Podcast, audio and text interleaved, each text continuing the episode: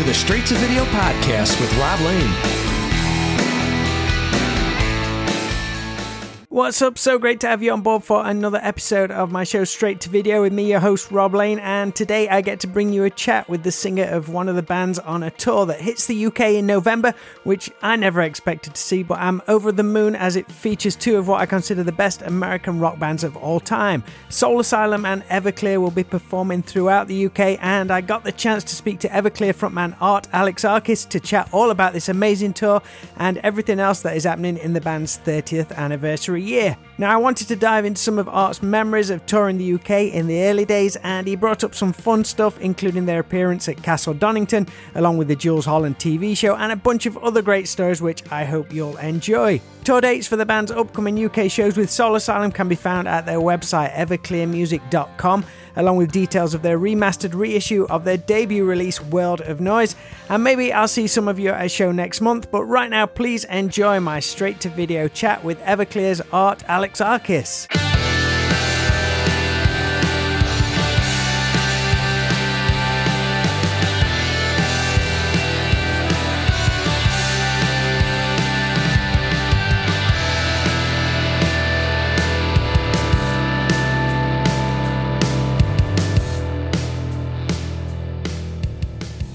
Good to see you, man. Good to see you, man. How's it going? Pretty good. This is not a rock and roll time for you. Eight o'clock in the morning.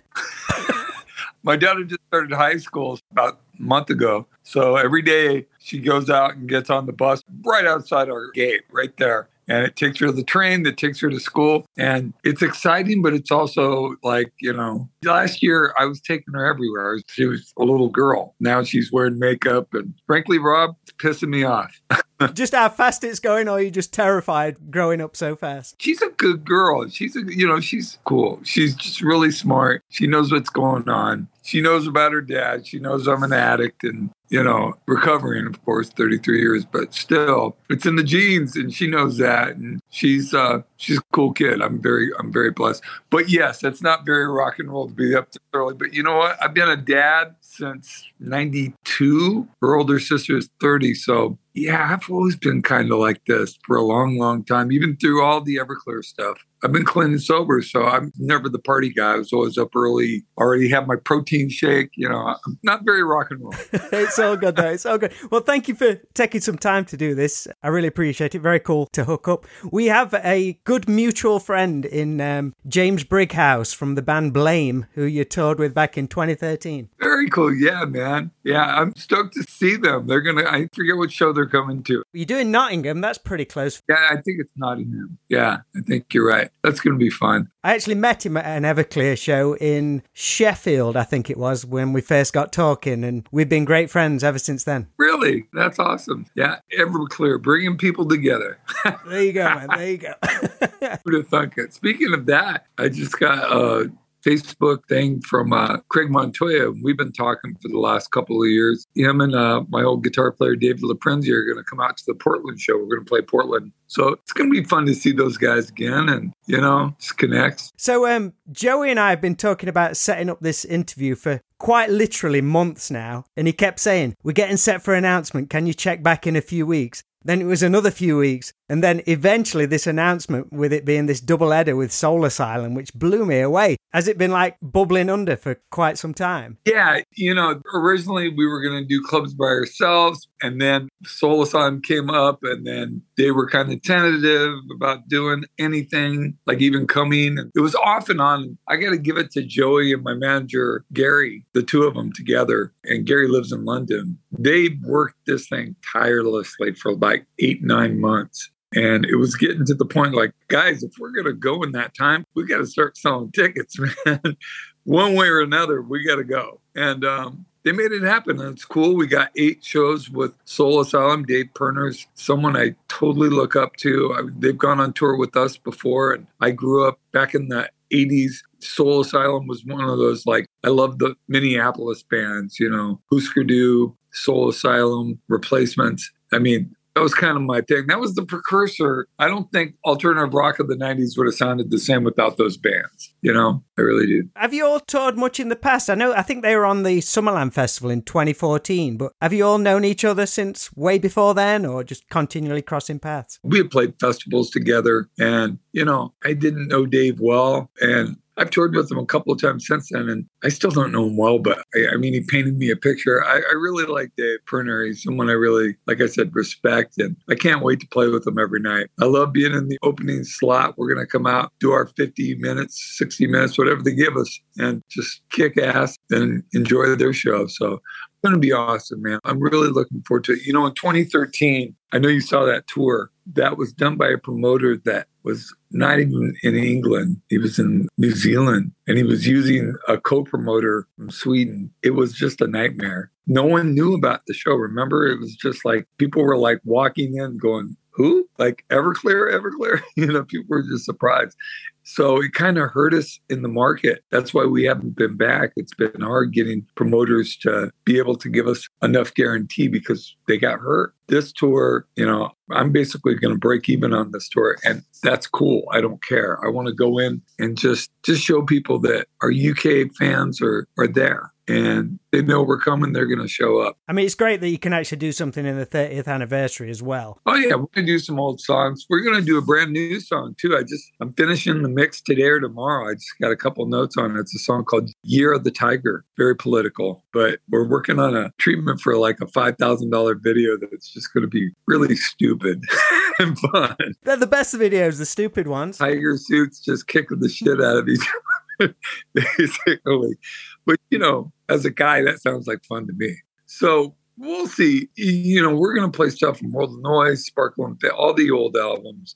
Definitely being in the UK, our record Songs from the American Movie Volume 1 was really big there. So I want to do a song from that that we've been getting requests for. Like it's called Learning How to Smile. So I'm hoping to put that in the set as well. We just mentioned briefly then touring with Soul Asylum on the Summerland Festival. There wasn't a 22 edition planned, even though I think that would have been the 10th anniversary. Was there anything wheels in motion for anything, or just did the 30th anniversary of Everclear simply overshadow that? No, we did the 30th anniversary. You know, we brought out 90s bands like we always do anyway. We brought out Fastball and the Nixons. I don't know what we're going to do next year. I don't know if I'm going to do a Summerland tour. We'll see. I mean, you created it back in 2012, and I think you've mentioned it was based on old school radio station shows of yesteryear. Right. Was there any you attended that had like an impact on you, which you think back to and think, oh, that was a great day, or any bands you saw? Those didn't really start till the 90s. So we got in on those on the pretty much the ground floor.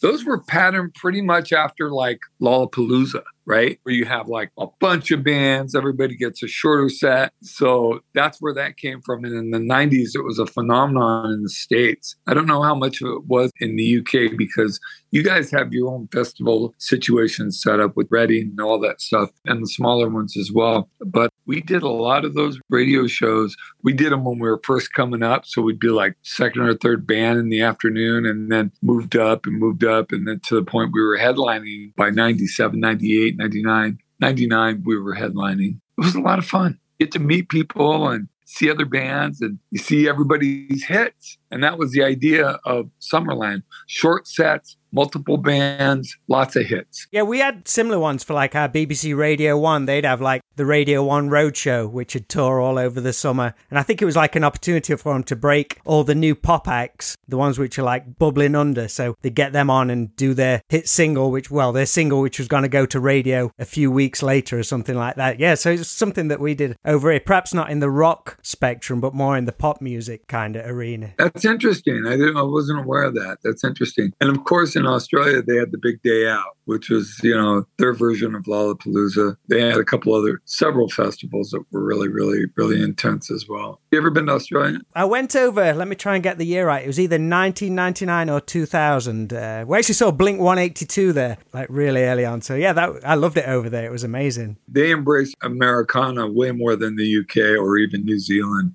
I liken them to like New Zealand is tea culture, like the UK, like Britain, right? But uh, Australia is pushing. I mean, they have tea culture there too, but they also are very coffee culture, which is more American. You know, it's the only place I've ever been where you know I walk up to a bar and go, "Okay, can I get a soda water?" And someone's like, "Sexy accent," and I'm like, "Really?" but yeah, they're like Americans there, so we go there a lot. We're going there in uh, February. We got a big tour set up. How long's it been since you've been to Australia? We go there more than we go just about anywhere else. So dig this. We were there in 2020 and we got out February 28th and they closed the country on March 3rd. Wow. You got lucky. it was coming up. It was day to day, man. I'm like, should we cancel this last show and just go? Because if you remember, it was just, it just went from nothing to worldwide panic in like two weeks. Crazy. And thank God I got home with this upcoming UK tour heading our way, like just next month in a few weeks, I'd love to talk about some of your experience of playing the UK over the years because you grew up listening to the Beatles. In fact, I think one of your earliest musical memories is seeing them one of their later appearances on the Ed Sullivan Show. So, did the UK have something of like a maybe a romanticism for you as this far off land, perhaps the same way as the USA has for a lot of us? Because we grew up with all like the big movies and TV shows, so it was always cool for us. So, was music in the UK similar for you? Absolutely, 100%. You know, I would liken it to in the 80s, I went to uh, New York for the first time. I was in my almost 30s, late 20s, and it freaked me out because I had seen it in movies. I, you know, some of my favorite punk bands were from there. So it was intense. When I went to London for the first time, when we came to the UK for the first time, I believe it was in 95 when we put out that Fire Records EP yeah, we were all kind of intimidated, especially, you know, going to places. I'm a historian. I love historical fiction, Anglo history about the island going back, you know, way past the Roman era. I'm pretty proficient in talking about dates and kings and, you know, blah, blah, blah, and stuff like that. So when I go there, it's a big, big deal to me. I'm always wish I had more time to go and just explore. And I've done that to a certain extent. But as far as music goes, yeah, I mean, last time we played Liverpool, we went to the new Cavern Club, but I don't care. It was the Cavern Club for me, man. they've done a good job. I mean, I think it's literally just across the street, but they've just recreated it amazingly, I think. From the pictures I've seen, it looks pretty spot on, right? I think it's probably made out of the same bricks. They just moved the bricks over. and you know what? I'm totally cool with that, man. It's just like, we can't forget our history, man. We got to celebrate the great things. Remember the bad things so we don't repeat them. But more than that, celebrate the great things and the good things and put a spotlight on all the little miracles that happen, not just the big miracles you know. I think about the first time John Lennon and Paul McCartney walked down into the Cavern Club, they probably thought, oh, what a shithole. you know, we're going to play this, not knowing that it was just, it was going to change the world, change the world. I mean, going there, I've got great memories of touring there, playing there, all over the UK. What do you want to know? Was you blasting out a cover of ACDC's Sin City back then? We were. We were with Craig singing. Yeah. No way. Absolutely. Maybe we should learn that and spring it on him, see if he wants to jump on stage and do Sin City. That'd be kind of cool. That'd be awesome. You appeared on the Jools Holland show, I believe, in May of 1996. I think on the bill at that time was Ice T and Paul Weller. Do you remember much about that? Yeah, I do remember that because Ice T has always been really, I mean, he's from LA. I'm from LA. He's always been super cool to me. We always like connect and talk and stuff. But I was kind of intimidated to meet Paul Weller because I was a huge Jam fan. I mean, when they came out, I bought that record 77, 78, as soon as we could get it in the States. And uh, I don't remember him being very nice to me. Like, damn it. I've waited 20 years. Be careful in meeting your heroes, man. Nine times out of 10, I don't want to say nine times out of 10, I'll say at least half the time they'll disappoint you. But meeting Dave Pirner, meeting all those guys from the Minnesota scene and in the 80s, the early alternative scene, those guys have always been nothing but just great to me and to everybody else. One of the first times I became aware of Everclear was when you played at the Monsters of Rock Festival at Castle Donington in 96 off the back of the Sparkle and Fade album. Had you literally flown in that morning of that show? Yes, we flew in the morning of that show. I think we came from Europe. I think we were in Europe. We popped over to do that, and then I think we went back. And I remember we're driving in, and we see how these guys with long hair, looking like they time warped out of the '70s, carrying these big old bags of what we were told was beer, right? And then later we played we played the side stage, like the bigger side stage, and guys were throwing those bags of beer up on the stage, and Craig's like, why are they throwing the beer up here? I go, dude, it's not beer. it's not beer anymore. It's piss. And he's like, oh my God. He was horrified. Yeah, they're not allowed to take in the bags of beer anymore. They shut that down Oh, a while really? ago. Yeah. I didn't even know they made plastic bags that big. yeah, that was a trip. I remember that being backstage and seeing, remember Kiss played that show. That's right. Kiss and Ozzy Osbourne were on that bill. And I saw members of both bands wasted backstage, just out of their mind, wasted, and could barely walk. I'm like, how are they going to perform, man? How do you perform like that? I mean, I used to perform drunk, but not like that.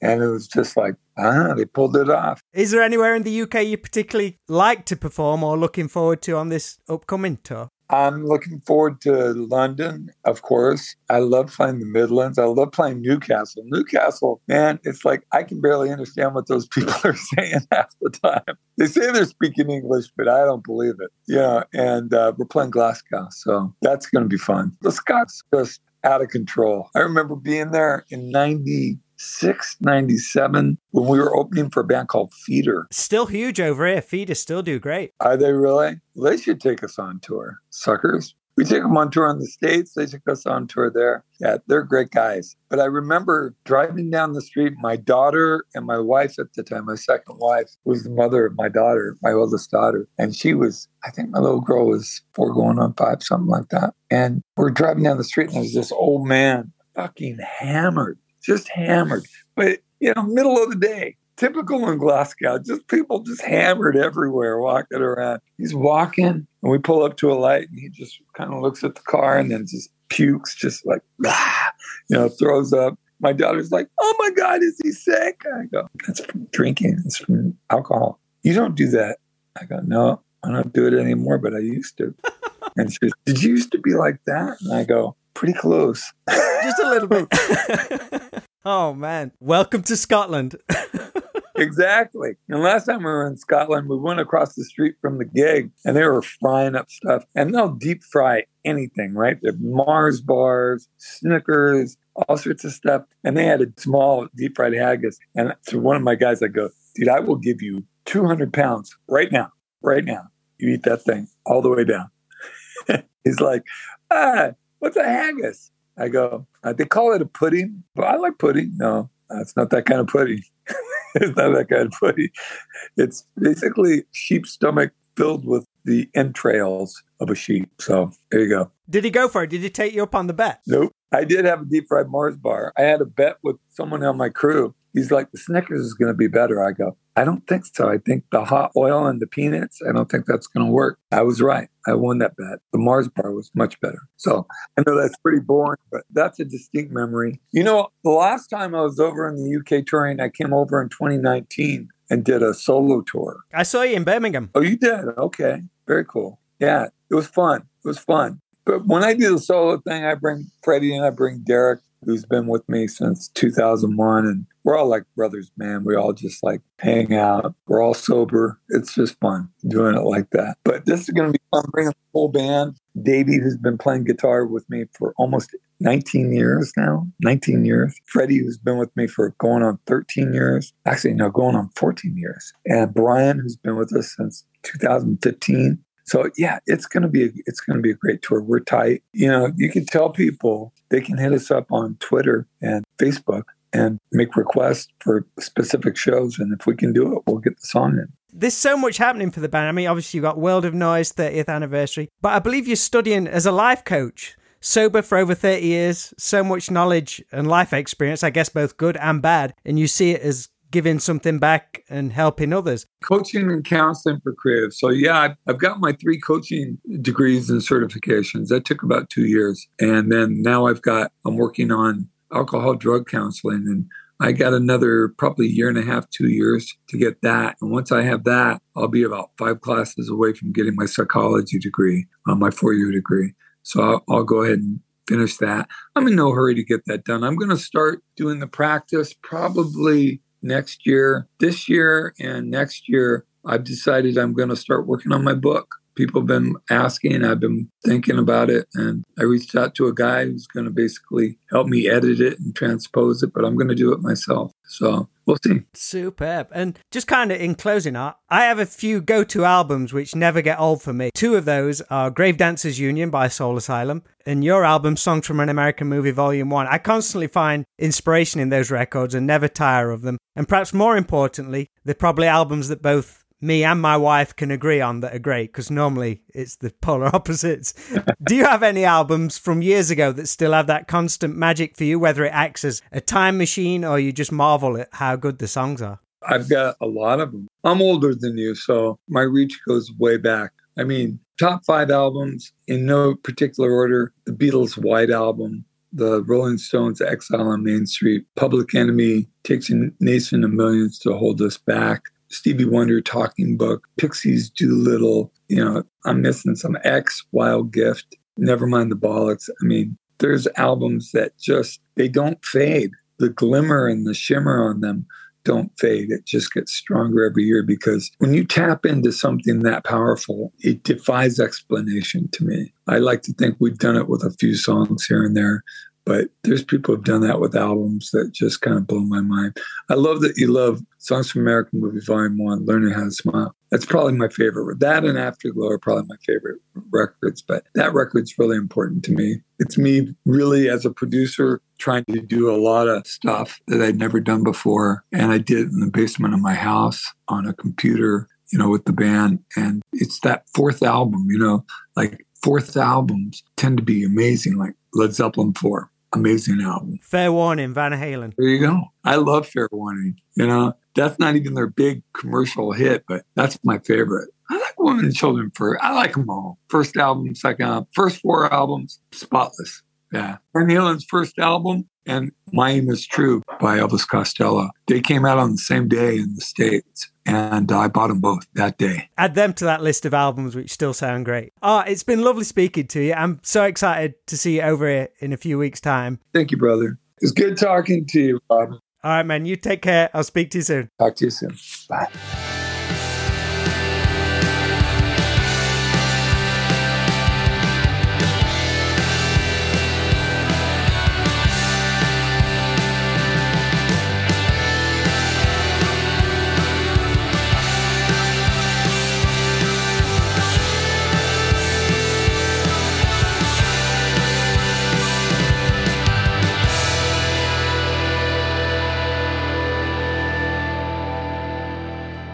Thanks so much to Art Alexakis of Everclear for chatting with me on this episode of the Straight to Video podcast. Very cool to speak to him after loving their music for such a long time, and I can't wait to see them here in the UK along with Soul Asylum next month. All dates and ticket information can be found at everclearmusic.com, and maybe I'll bump into you at a show on that tour. If you're new to this podcast, then over 200 episodes can be found at stvpod.com, along with some STV music, videos, and a merch store. And if you're ever in the Midlands, please swing by the Straight to Video 80s video shop we have in Alfreton, Derbyshire. We're open most Fridays, Saturdays, and Sundays, but to keep up to date, be sure to check out 80s video shop all over social media to find out about all the cool events we have planned over the next few weeks, as there's lots going off. That's all for today's podcast. Please check back every Friday for a new episode, and I look forward to speaking to you all again very soon.